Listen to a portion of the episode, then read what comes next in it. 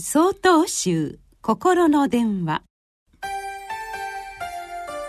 今週は「縁に従う」と題して秋田県善林寺山中立雄さんのお話です。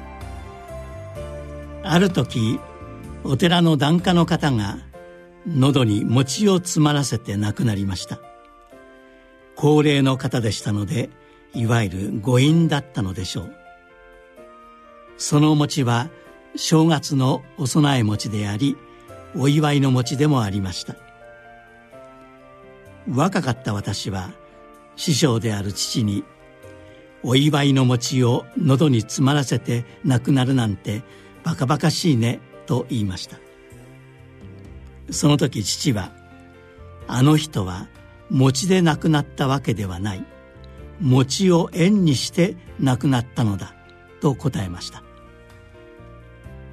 勉強不足の私には縁という意味がどうしても分かりませんでした。餅を詰まらせて亡くなったのではあるがそれが一番の原因ではないと父は言うのです。本当の原因は別にあるのだというのです。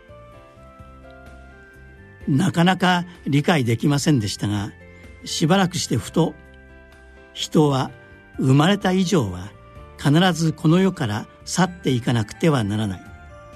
人が去っていく本当の原因はこの世に生まれてきたからなのだということに気づきました。首相儀という大切な曹洞宗のお経の冒頭に「生を諦め死を諦むるは仏家一大事の因縁なり」とあります。この一節は私たちの生は死を秘めた命であることを教えています。この世の中はいろいろな原因や条件によって成立しています。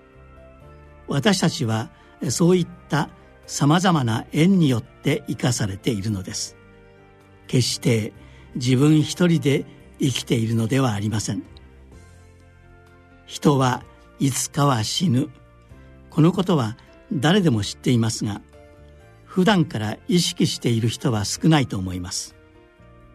しかし私たちは縁に従って生かされているんだと思えば見方も変わってきます。